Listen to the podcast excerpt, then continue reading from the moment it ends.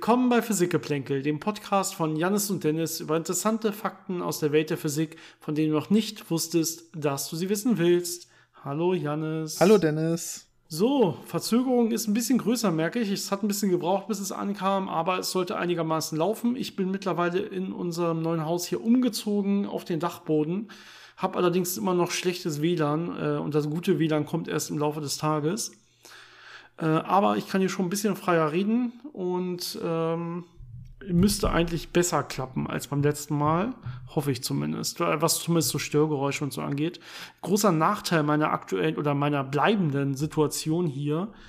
Äh, Corona, Corona geschuldet, dass wir nicht nebeneinander sitzen können, immer noch natürlich, ist, dass ich hier einen Raum ohne Tür habe. Also ich sitze quasi direkt neben der Treppe nach unten. Das heißt, wenn da unten irgendwer rumwuselt oder irgendwas laut macht oder so, wird man das ein bisschen hören äh, ja, sorry, müsst ihr einfach durch, geht nicht besser gerade. Oder wird auch so bleiben, solange wir getrennt voneinander sitzen. Wie geht's dir, Janis? Ja, ne, so wie immer. es verändert sich im Moment ja nicht so viel. Aber ich muss sagen, ich bin erstaunlich lange gesund geblieben, äh, dadurch, dass man ja eben so wenig Kontakte hat. Das finde ich eigentlich relativ gut. Also vielleicht sollte man jetzt doch nicht die Lockerung machen, sondern das einfach so weitermachen. So ganz eigensinnig. Uns haben einen Haufen Fragen erreicht, muss ich sagen. Es sind 1, 2, 3, 4, 5, 6, 7, 8, 9, 10, 11, 12 E-Mails und noch ein paar Instagram-Sachen, glaube ich. Äh, vielen, vielen, vielen Dank. Und äh, damit ja, könnt ihr wahrscheinlich, ja, damit legt ihr wahrscheinlich die, die Hauptthemen der heutigen Folge fest. Denn wir bauen das ja immer sehr, sehr gerne ein. Und ich glaube, das eigentliche Folgenthema heute wird auch nicht so lang sein so dass es äh, uns sehr gelegen kommt, dass wir einfach auch noch so viel auf eure Fragen eingehen können und wir hoffen das natürlich weiterhin so zu tun, dass jeder was davon hat. Also dass es auch eine spannende Frage ist und ähm, dass wir auch die Hintergründe dann zur Not nochmal, wenn es nötig ist, so erläutern, dass jeder auch die Frage und die Antwort nachvollziehen kann, zumindest hoffentlich. Ähm, wie siehst du es, Janis? Wollen wir einfach dann dementsprechend einmal mit dem Thema anfangen und wer einfach überhaupt keinen Bock auf diese ganzen Fragen hat, äh, was ich nicht hoffe, ich hoffe, die meisten Leute freuen sich darauf, dass wir darüber reden, ähm, der kann dann einfach abbrechen und dann beim nächsten Mal wieder ein, einschalten. Würde ich jetzt mal vorschlagen. Ich glaube, das ist eine gute Idee. Ansonsten kann ich natürlich. Gut, nee, dann fangen wir einfach an, würde ich sagen. Und zwar passiert ja heute was Spannendes und deswegen dachten wir, wir nehmen das ähm, mit auf die Karte. Äh, gerade weil wir über das Pendant ja auch schon äh, geredet hatten, eine eigene Folge hatten. Äh, denn heute wird der Rover der Mars-Mission das erste Mal auf die Marsoberfläche rollen. Wir haben nämlich heute am Tag der Aufnahme den 22. Mai. Das heißt, vorher ist das Ganze schon gelandet und die Chinesen haben auch schon einen eigenen Orbiter auf den, den, den Mars umrundet. Und ähm, das ist alles quasi gerade innerhalb der, der letzten ja, Wochen passiert, mehr oder weniger. Äh, dementsprechend wahrscheinlich äh, sehr, sehr spannend, oder? Wieder was die Chinesen, also auf jeden Fall für die Chinesen großer Erfolg äh, und wegweisend, richtungsweisend für zukünftige Mars-Missionen an der Stelle. Ja, es ist ja jetzt die dritte Nation, die, ähm, wie man so schön sagt, sanft auf dem Mars gelandet ist, also erfolgreich ein Gefährt auf dem Mars abgesetzt hat. Es gab da ja auch mal ähm, ich glaube, das war eine ESA-Mission, ein Orbiter, der sich äh, auch auf den Mars abgesetzt hat, aber nicht ganz so sanft, sondern einfach äh, ja zerschellt ist, weil da was schief lief. Aber das ist jetzt so der die dritte Nation nach äh, der Sowjetunion damals noch und den Amerikanern. Super, dass das dazu zählt, ne? Muss man, muss man dazu zählen. Ähm, ein, eine die, sanfte Zerschellung. Genau. Die als äh, auf jeden Fall ein, ein Gefährt auf der Marsoberfläche abgesetzt haben. Und ähm, im Unterschied zu äh, Perseverance, der amerikanischen Mission, ähm, war das Vorgehen leicht modifiziert. Und zwar sind sie nicht direkt auf den Mars geflogen, sondern äh, dieser Rover und seine Landeeinheit war an diesem Orbiter angekoppelt. Und die sind gemeinsam zum Mars geflogen in einen Orbit und haben erstmal drei Monate lang den Mars zusammen umrundet, um genau zu schauen, wo wollen wir landen und um dem Ganzen ein bisschen Zeit zu geben und nicht so äh, ein Datum zu haben, wo man quasi im Anflug dann auch landen muss. Und äh, der Zeitpunkt war jetzt vor ein paar Tagen gekommen, dass man gesagt hat, okay, da wollen wir landen. Und dann hat sich eben dieser Rover mit seiner Landeeinheit äh, von dem Orbiter abgekapselt. Der Orbiter heißt äh, Tianwen, heißt so viel wie äh, himmlische Fragen, also sehr poetischer, poetischer Name.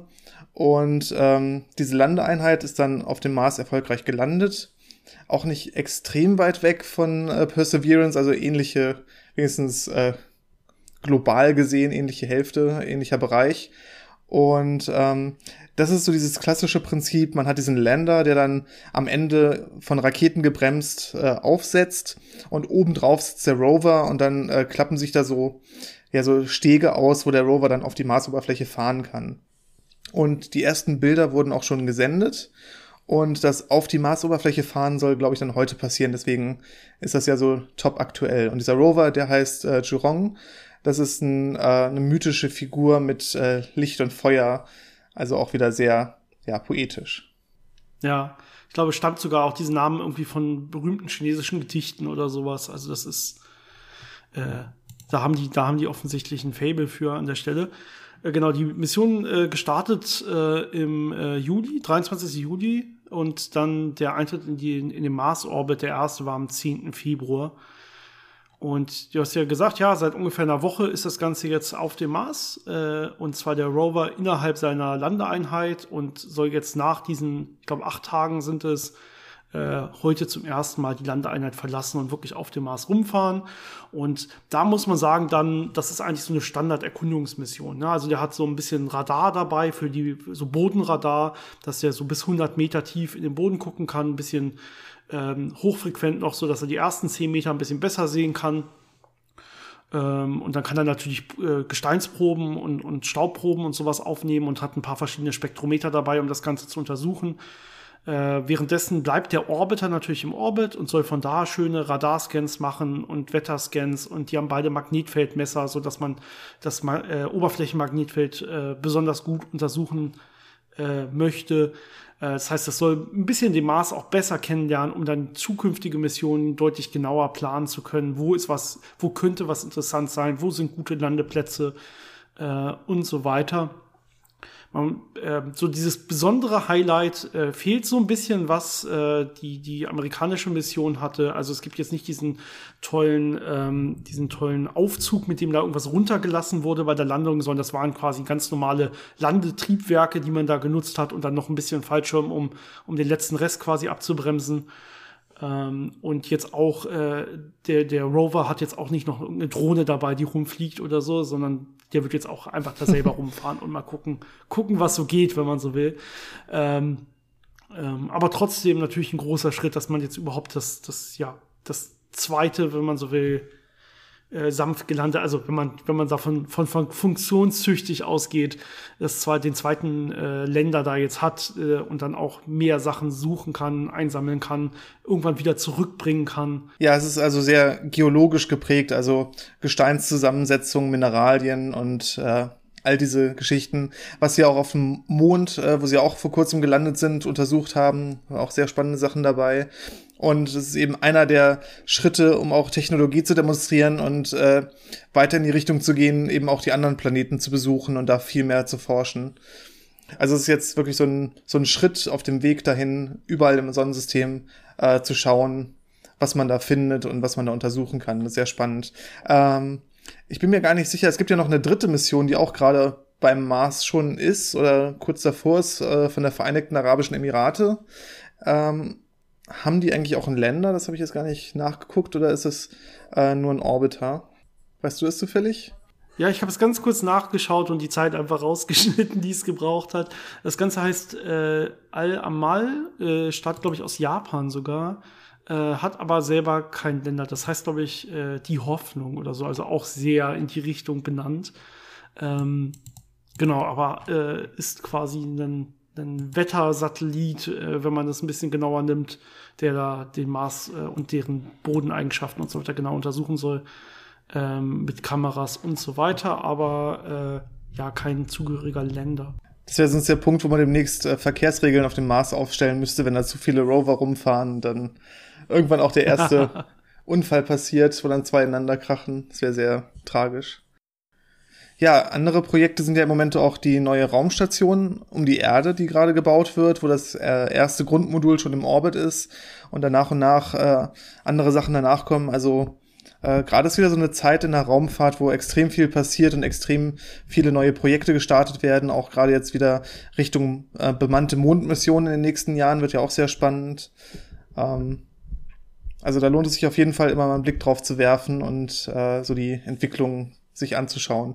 Und es kommen ja immer schöne Bilder noch mit dabei raus. Ja, die Bilder können wir hier leider im Podcast nicht präsentieren, die müsst ihr selber äh, euch anschauen, selber raussuchen. Ähm, ich werde mir auch nicht die Arbeit machen, irgendwelche Links oder so. Gebt das einfach bei Google ein. Äh, ähm, ich würde sagen, Janis, kurze, knackige Beschreibung. Ähm, und wenn sich da was tut, dann werden wir es auf jeden Fall hier weiterhin berichten. Aber da uns heute so viele Fragen erreicht haben, würde ich sagen, wir wechseln einfach mal rüber. Und äh, mhm. ich bedanke mich jetzt schon mal im Voraus für jede einzelne Frage. Und äh, es gibt auch noch Themenvorschläge, die uns erreicht haben, die wir jetzt heute da nicht vorlesen und so kleinere Sachen, die ich schon per E-Mail beantwortet habe. Ähm, aber ja, schickt uns das bitte weiterhin. Viele Fragen, viele Gedanken, die ihr euch über die Physik macht, wo wir vielleicht was zu beisteuern können. Ähm, Themenvorschläge, irgendwelche Verbesserungsvorschläge, alles sehr gern gesehen, wie immer an physikgeplänkel at gmail.com, Physikgeplänkel zusammengeschrieben, Geplänkel mit AE oder natürlich über unsere Social Media Kanäle, Instagram und Facebook, Physik-Geplänkel, da findet ihr uns schon könnt ihr uns auch immer was senden oder unter den Folgen direkt kommentieren. Also zu jeder Folge lade oder zu fast jeder lade ich da dann eigentlich auch immer so ein schönes kleines äh, Bild hoch, wo wir dann noch eine kleine Folgenbeschreibung zu haben. Und da kann man auch immer direkt drunter kommentieren, dann wissen wir direkt, wo es zugehört quasi. Ähm, aber die Zugehörigkeit sollte gar nicht mehr so das Problem sein, äh, sein, seitdem ich irgendwann die Folgennummern eingeführt habe. Das hat auf jeden Fall geholfen. ähm, ich fange mal zeitlich vorne an, obwohl ich jetzt schon mal sagen muss, es haben uns relativ viele Folgen über äh, Fragen über Magnetfelder erreicht.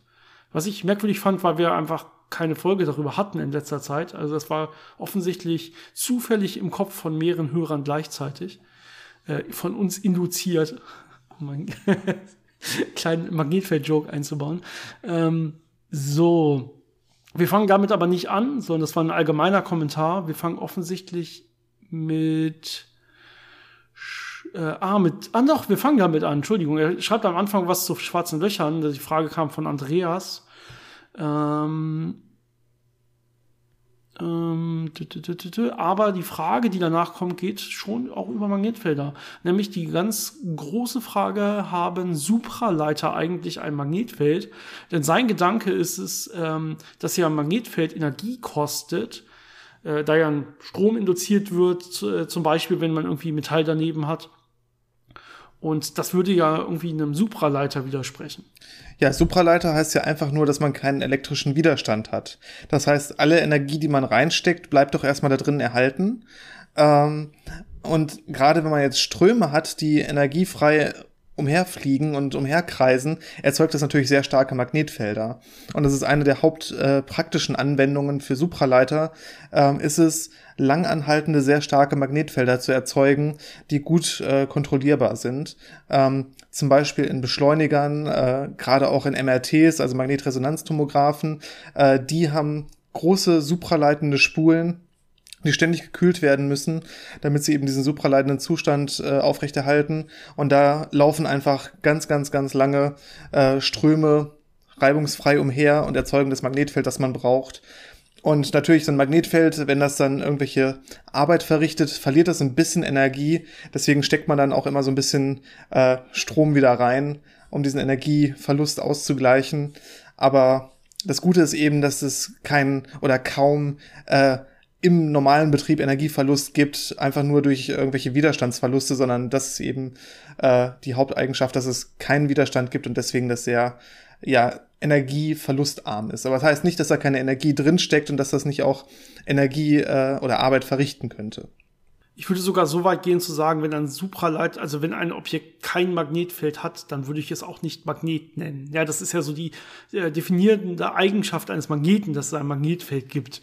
Das heißt, wenn ich sage, wir haben einen supraleitenden Magnet und der hat kein Magnetfeld, dann ist es offensichtlich kein supraleitender Magnet, sondern kein Magnet einfach. Äh, genau, also ne, die, die, die Hauptsache ist hier, ein Magnetfeld selber kostet erstmal keine Energie, sondern es ist Energie im Magnetfeld gespeichert. Es kostet dann Energie, wenn Arbeit daran verrichtet wird, quasi. Also dem Objekt kostet es dann Energie. Und das passiert ja erstmal nicht, wenn ich einfach nur den Magneten habe.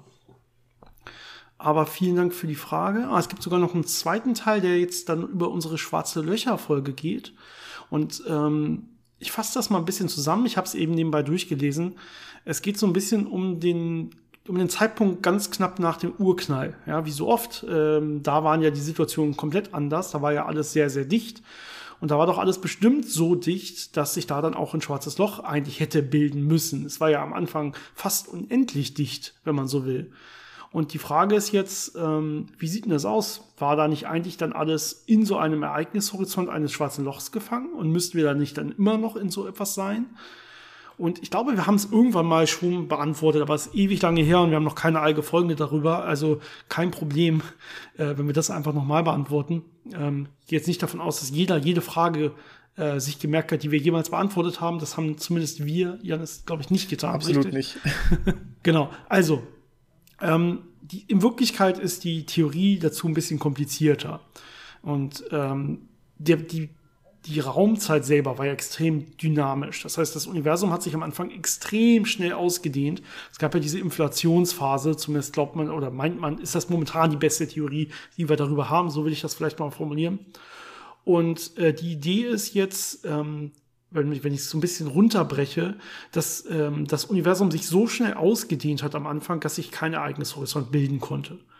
Ja, das ist einfach die, die, diese mit nicht nur überlichtschnelle Ausdehnung der Raumzeit, sondern die um viele, viele Größenordnungen höhere Licht, äh, Ausdehnung als die Lichtgeschwindigkeit. Einfach dann, wenn man das runterbricht, dazu geführt hat, nee, da konnte sich kein schwarzes Loch bilden, kein Ereignishorizont bilden, sondern das Ganze ist wirklich einfach, hat sich so auseinandergezogen, dass sowas nicht existieren konnte. Wenn man das genauer nehmen will äh, oder machen will, muss man äh, erstmal gucken, okay, wie sahen denn damals die Bedingungen aus, diese dynamischen Raumzeitbedingungen. Dann gilt gar nicht mehr so die klassische Relativitätstheorie, sondern äh, man muss dann so ein paar Änderungen quasi annehmen oder vornehmen und dann wird das alles sehr, sehr kompliziert. Und in diesen dynamischen Theorien, die man bisher hat, sieht man auch, dass es, dass sich da kein schwarzes Loch bilden würde. Das heißt, das ist alles schön konsistent, ähm, aber ja nicht so einfach zu erklären, außer man bricht es so runter und sagt, das Ganze dehnt sich einfach so schnell aus, dass sich da kein schwarzes Loch bilden kann. Ich hoffe, das reicht als Erklärung. Ähm, wenn nicht, müssen wir das vielleicht irgendwann mal von vorne ein bisschen ja, nie äh, oder detaillierter angehen, indem wir das als eigene Folge machen. Denn das geht dann nicht mehr in einer, in einer kleinen, einfachen Frage, würde ich sagen. Okay, dann kommt eine Frage von Bernd. Ähm, es sind, glaube ich, zwei Fragen sogar. Äh, die eine Frage ist, äh, die vielleicht ein bisschen einfachere, und zwar, ähm, warum weiß man nicht, ob Neutrinos eine Ruhemasse haben? Man bräuchte doch nur, in Anführungszeichen, die Geschwindigkeit zu messen, oder? Ja, das ist immer die, die Sache mit äh, Messungen in der Physik und was man nur machen muss, um ein Ergebnis zu bekommen. Und am Ende stellt sich aber immer raus, die Messung ist so schwer, äh, zu machen oder auch so schwer in der Präzision zu machen, die man bräuchte, dass es dann nicht funktioniert und dass man dann auf andere äh, Messungen oder Untersuchungen äh, zurückgreifen muss. Und gerade bei den Neutrinos ist ja so, die bewegen sich effektiv mit Lichtgeschwindigkeit und die Abweichung davon ist so klein, dass es kaum möglich ist, das zu messen. Das Problem ist ja auch gerade bei solchen winzig kleinen Abweichungen müsste man sehr genau timen, wann sie entstehen sehr genau timen, wann man sie detektiert. Und die Detektionsraten sind ja extrem schlecht. Ähm, und dann braucht man natürlich eine große Strecke, dass man auch genug äh, ja, Unterschied in der Ankunftszeit äh, haben könnte, um das zu messen. Und äh, da ist eben wirklich das Problem, dass es dann ja doch an die Grenzen stößt und man da bisher nur äh, Schranken hat für die Masse, wo man sagt, die Masse muss kleiner sein als, weil es eben so schnell ist. Ähm, aber äh, ja, das, das direkt mit einer Stoppuhr zu machen, ist halt extrem schwierig. Ja, es gibt immer Fehlerbalken ne? und äh, die Fehlerbalken müssen in dem Fall deutlich kleiner sein als diese Abweichung, die man messen will. Und das ist schwer zu realisieren. Einfach gerade bei Neutrinos, die so wenig wechselwirken mit ihren, mit, mit unseren Sensoren, wenn man so will. Man braucht ja riesige Sensoren, um Neutrinos zu messen. Ähm, so Ice Cube und solche Sachen.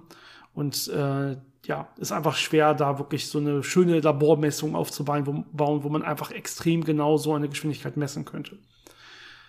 Ähm, die erste Frage, äh, und äh, die haben wir vorher gar nicht besprochen, Janis, als wir die Fragen so grob überflogen haben, weil ich sie einfach überlesen habe. Okay. Ähm, vielleicht weißt du es, vielleicht müssen wir es wieder kurz nachgucken und ich muss kurz pausieren, weil wir es einfach nicht wissen. Ähm, und zwar geht es um Fusion. Und zwar gibt es ja auch eine Helium-3-Fusion. Und ähm, ihm ist nicht so ganz klar, warum Helium-3 so viel günstiger sein sollen, soll als andere Fusionsmaterialien. Aber ist die Frage darauf bezogen, ob es günstiger ist von der Energieausbeute oder von der vom vom von den äh, Materialien, die man dafür braucht? Ich, ich, schätze von der Energieausbeute. Ich glaube nicht, dass es eine preisliche Frage ist, aber ich weiß es nicht genau. Ich meine, bei diesen Sachen ist es ja immer wirklich einfach eine Rechnung, die man machen muss. Ähm, man muss sich diesen Prozess angucken und äh, die Teile, die man da reinsteckt und dann benutzt man halt äh, dementsprechend die gängigen Theorien, die dann wahrscheinlich eher auf Computerberechnungen äh, ruhen, weil das doch relativ komplexe Sachen sind, die da vonstatten gehen. Und dann kriegt man da irgendeinen Wert raus, der einem sagt, okay, das ist die Energiefreisetzung bei dem Energieeinsatz. Und dann guckt man einfach am Ende, äh, was ist am günstigsten dabei oder was ist am, am vorteilhaftesten. Ja, ist wirklich nicht so einfach. Ne? Es ist große Computerrechnung, wo man nicht mehr ganz genau nachvollziehen kann, wo ist jetzt der genaue Unterschied, wenn ich das oder das nehme, die sich dann auch noch sehr ähnlich äh, sind in der Struktur teilweise, die, die einzelnen Sachen. Oft ist es wahrscheinlich der Fall, wenn man sich anguckt, äh, wie gut kann man die Teile zusammenbringen, ohne dass sie sich abstoßen. Das würde wahrscheinlich dann die äh, Reaktionsraten erhöhen. Also wenn man jetzt zwei Protonen miteinander verschmelzen möchte, stoßen die sich natürlich sehr stark ab. Aber wenn man jetzt vielleicht komplexere Gebilde mit Neutronen hat, dann äh, hat man da Konfigurationen, wo dann diese äh, Protonenabstoßung durch die Neutronenanziehung, durch die starke Kernkraft so ausgeglichen wird, dass es dann doch zu einer Fusion kommen kann. Also das sind dann so die, die, äh, man nennt das immer Handwaving-Argumente, also diese äh, ja sehr qualitativen, groben ja. Argumente. Ähm, und aber wie gesagt, am Ende des Tages muss man es dann mit einer Rechnung untermauern. Ja. Okay, wenn das noch detaillierter äh, ähm, ja, beantwortet werden soll oder wenn du doch die äh, preislichen Kosten meintest, dann ähm, schreib uns einfach noch mal, dann gucken wir uns das vielleicht äh, noch mal äh, näher an vorher. Ähm, nächste Frage kam von André. Äh, und zwar ändert oder beeinflusst ein künstlich erzeugtes Magnetfeld äh, welches viel, viel stärker ist als das Erdmagnetfeld, irgendwie das Magnetfeld der Erde. Also kann ich mit einem künstlichen Magnetfeld das Magnetfeld der Erde beeinflussen. Vielleicht kann ich einfach mal äh, anfangen. Ähm, ja, lokal natürlich. Ja, Magnetfelder überlagern sich ja. Wir haben das Superpositionsprinzip von Feldern. Das heißt, ähm, Felder addieren sich einfach. Wenn ich irgendein Feld habe, das viel stärker ist als das, Erdmagnet, als das Erdmagnetfeld, dann wird das Erdmagnetfeld einfach wahrscheinlich kaum noch eine Rolle spielen hier, sondern nur noch dieses starke künstlich generierte Magnetfeld. Ja, ich kann natürlich auch ein kleines ähm, Erdmag äh, ein Magnetfeld erzeugen, kleines künstliches Magnetfeld äh, oder ja, eigenes Magnetfeld, was zum Beispiel dem Erdmagnetfeld genau entgegengerichtet ist. Und dann hätte ich da quasi einen, äh, den Effekt, dass die Magnetfelder sich aufheben würden, lokal an der Stelle, wo ich das mache. Das ist dieses Superpositionsprinzip, das gilt natürlich. Wenn ich, äh, wenn du hier schreibst, kann ich das Erdmagnetfeld ändern, da meinst du wahrscheinlich, kann ich das gesamte Magnetfeld der Erde irgendwie, irgendwie stören, dauerhaft. Ja, und dafür ähm, müsstest du wirklich die Ursache des Erdmagnetfelds ändern. Also na, die, die, die Induktion im Inneren der, der Erde selber, äh, wo, das, äh, wo, wo das Magma quasi um den Eisenkern läuft und so weiter, dass dann dieses Magnetfeld induziert wird.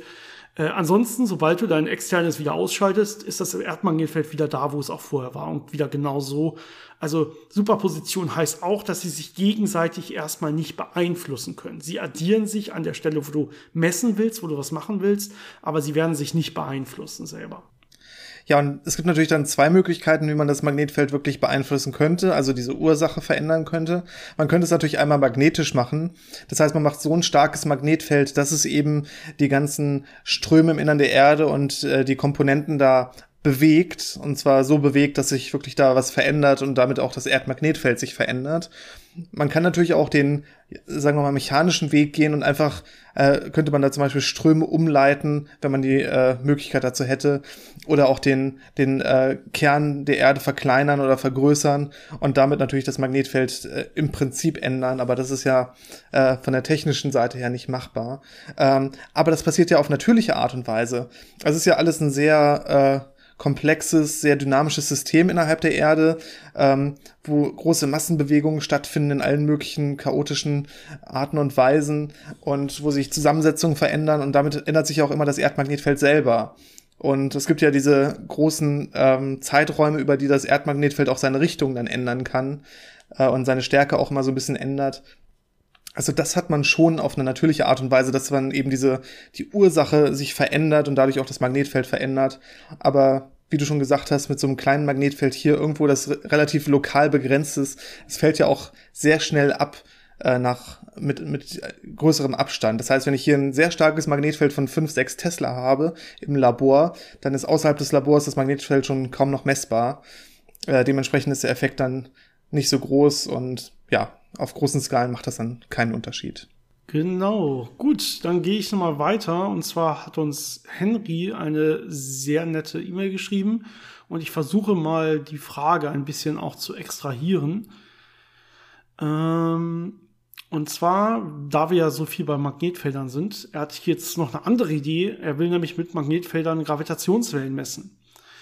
Er sagt, äh, Gravitationswellen äh, stauchen und strecken ja den Raum.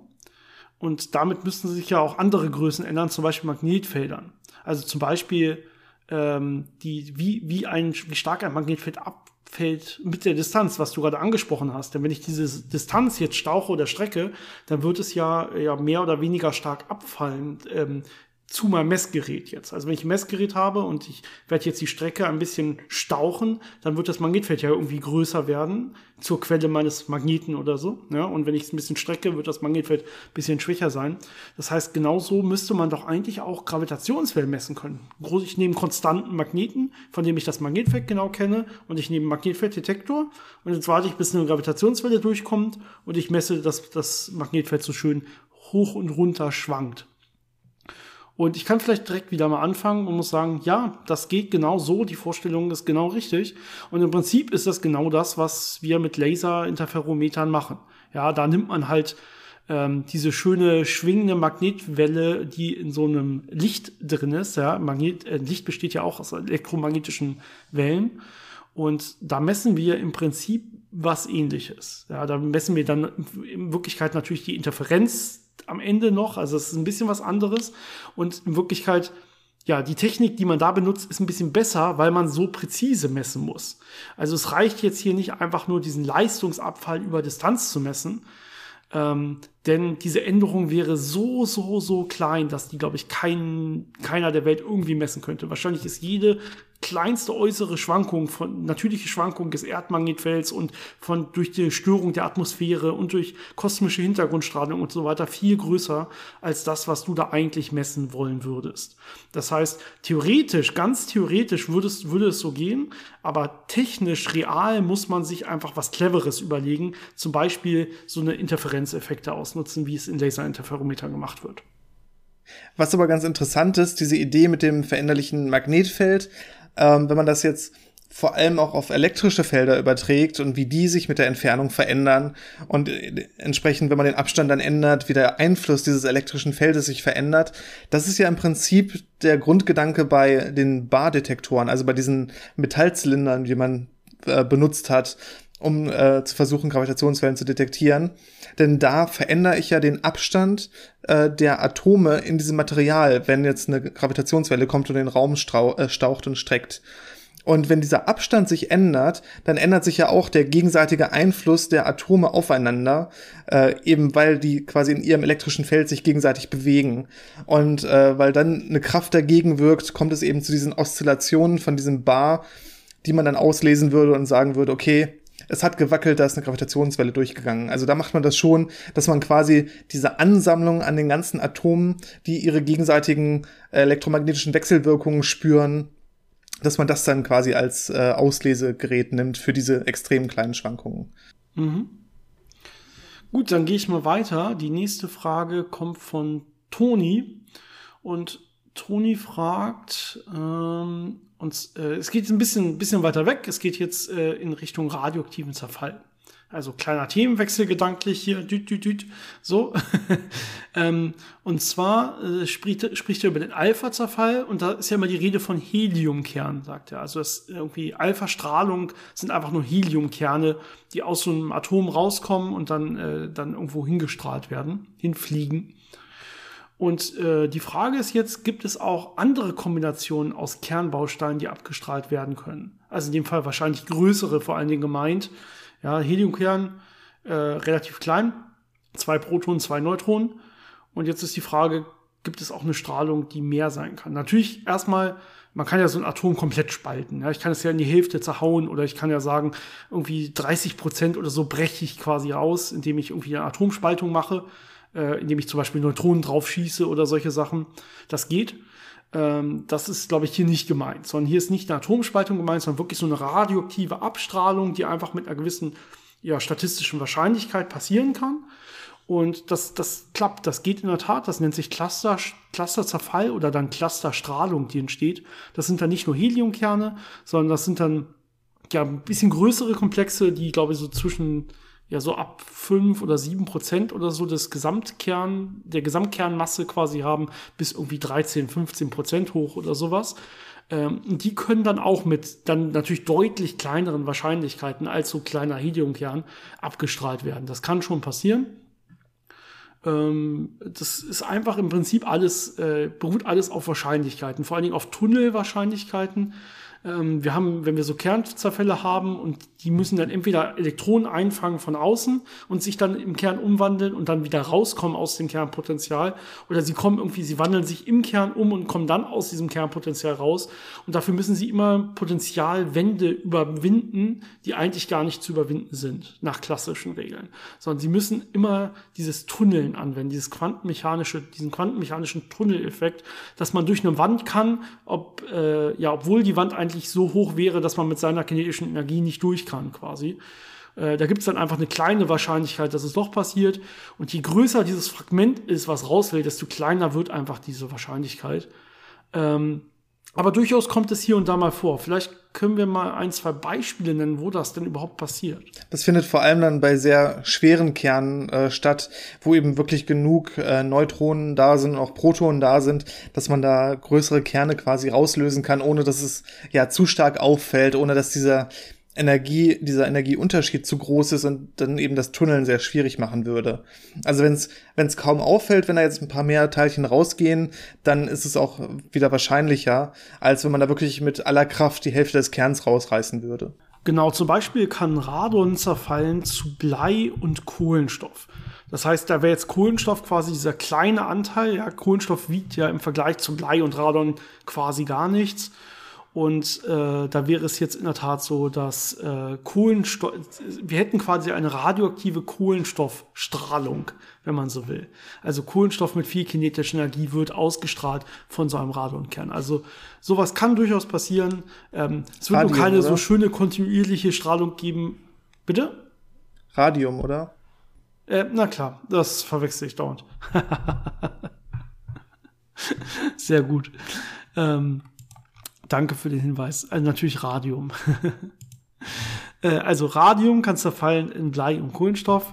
Äh, das macht es natürlich mit einer kleinen Wahrscheinlichkeit. Das heißt, wir hätten nicht so eine hohe Intensität in so einem Kohlenstoff zerfallenden Strahl quasi, sondern da würde man dann ab und zu mal eins messen können. Ähm, und äh, aber trotzdem kann es in der Tat passieren. Vollkommen recht. Ja, Janis, hast du noch was anderes dazu zu sagen? Nö, ich glaube, das hast du sehr schön erklärt.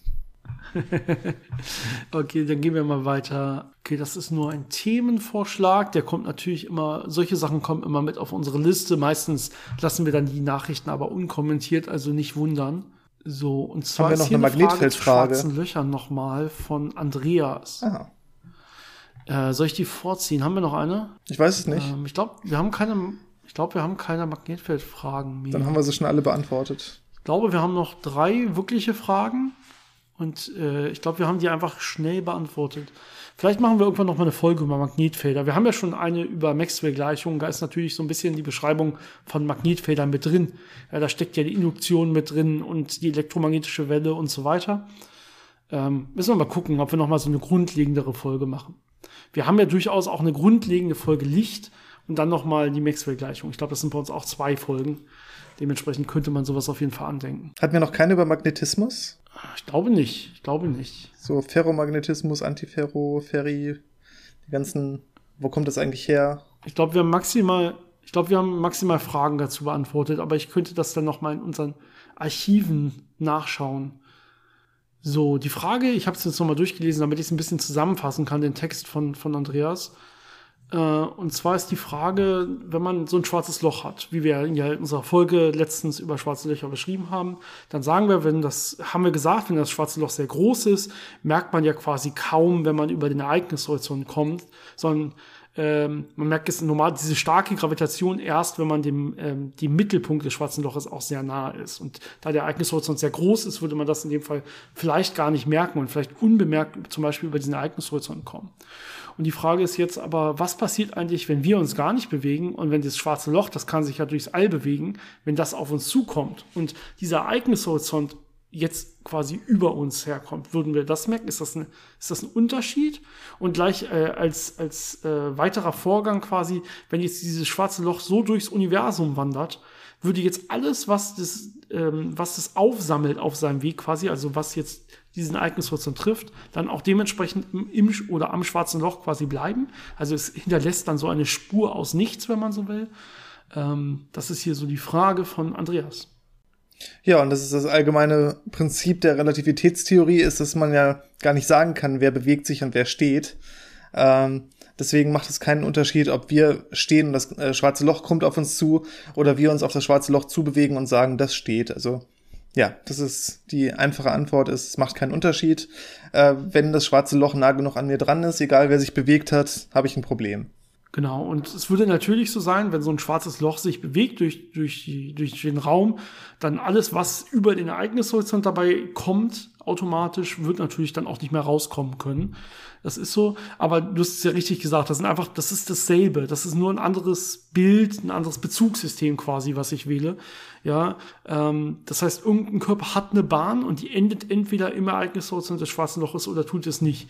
Und jetzt kann ich sagen, das ist darüber gekommen, äh, weil es quasi gravitativ dahin gezogen wurde und reingefallen ist. Oder ich kann sagen, das ist dahin gekommen, weil das schwarze Loch so schnell auf es zugekommen ist, auf, der, auf das Objekt.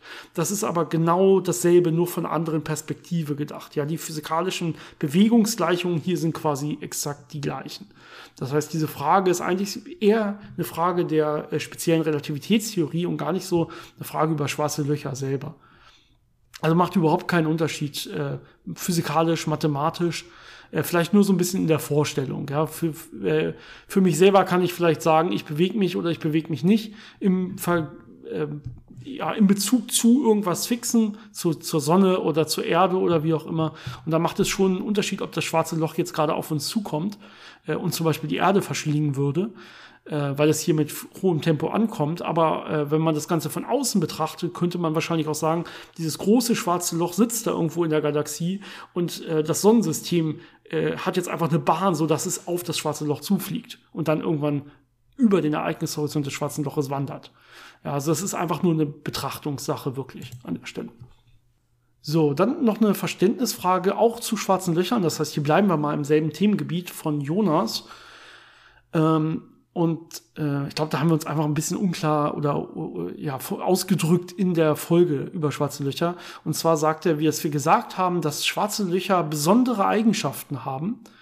Äh, und seine Frage ist, ja, welche sind denn das jetzt? Also wir haben so schön gesagt, schwarze Loch Löcher haben besondere Eigenschaften und haben dann offensichtlich danach keine Eigenschaften aufgezählt.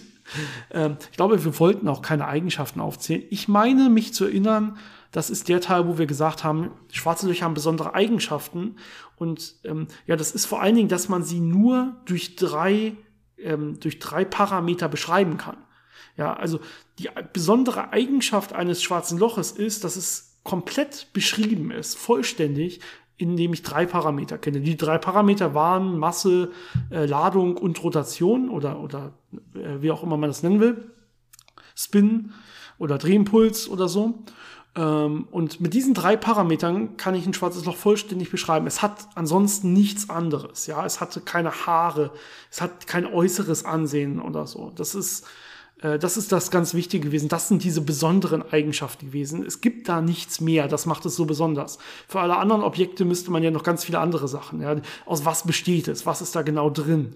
Ja, wie sind die Kräfte, die unter, die, äh, die, die da wirken in dem Objekt selber und so weiter. All das kann man und braucht man bei schwarzen Löchern gar nicht sagen ähm, sondern es reichen diese, Eigen diese drei Parameter und das ist die besondere Eigenschaft von so schwarzen Löchern. Ich meine, das wollten wir sagen, oder Janis? Ich würde es auch vermuten. Die andere besondere Eigenschaft ist ja noch, dass es einen Ereignishorizont gibt. Und das war es im Prinzip. Alles andere sind dann Details, über die man noch reden kann, aber das sind so die äh, grundlegendsten Sachen. Ja, der Ereignishorizont kann natürlich noch besondere Effekte dann verursachen und so weiter, so diese Hawking-Strahlung und solche Sachen. Äh, aber äh, das haben wir in der Folge über Schwarze Löcher so ein bisschen, bisschen näher erläutert. Ähm, und ich glaube, dann kommen wir auch schon zur letzten Frage. Ich glaube, die Rest sind, wie gesagt, keine so richtigen Fragen, sondern eher andere Kommentare oder so. Äh, und zwar kam diese Frage gerade rein, während wir hier reden. Und deswegen ploppt sie hier gerade oben bei mir in der E-Mail-Liste auf. Und zwar geht es um den Weltraumaufzug. Und äh, darüber haben wir auch vor kurzem geredet. Und zwar ist die Frage, äh, wie beeinflusst so ein Weltraumaufzug die Erdrotation? Ja, es ist ungefähr so viel, wie wieder unsere kleinen Magnetfelder das Erdmagnetfeld beeinflussen. Also im Endeffekt ja, ein bisschen verlangsamen äh, wahrscheinlich. Ähm, aber der Effekt ist halt sehr, sehr klein, weil die Massen, die da drin sind, so klein sind im Vergleich zur Erde, ähm, dass das keinen so großen Effekt hat. Ja, das wird keinen großen Effekt haben, das sehe ich ganz genauso. Und ich glaube auch, das war es jetzt soweit äh, mit den Fragen. Vielen, vielen Dank für die tollen äh, Fragen. Wieder spannend gewesen, sich auch damit auseinanderzusetzen. Und wir hoffen, wir kriegen auch nächste Woche mindestens genauso viele Fragen. Und das heißt ja nicht automatisch, dass, die, äh, dass unsere Themen äh, kleiner werden oder so. Wir können die Fragen ja auch aufteilen. Äh, und außerdem haben, hätten wir ja auch jetzt noch ein bisschen Zeit, es war einfach so, dass sich das jetzt so ergeben hat. Ich meine, wir sind auch gut auf einer Dreiviertelstunde, glaube ich, oder so. Ich glaube, das muss ja. auch mal ausreichen. Wir hatten auch schon mal Folgen, die nur so 20 Minuten gingen oder so. Das heißt, es kommt immer darauf an, wie viel gibt das Thema gerade her, wie viel geben die Fragen gerade her. Äh, da wollen wir uns in kein Korsett äh, pressen lassen, quasi zwängen lassen. Und ähm, ich glaube, wir wissen sogar schon, was wir nächste Woche machen. Und das ist ganz, ganz besonders, denn das wissen wir meistens erst am Tag, wo wir dann auch wirklich aufnehmen.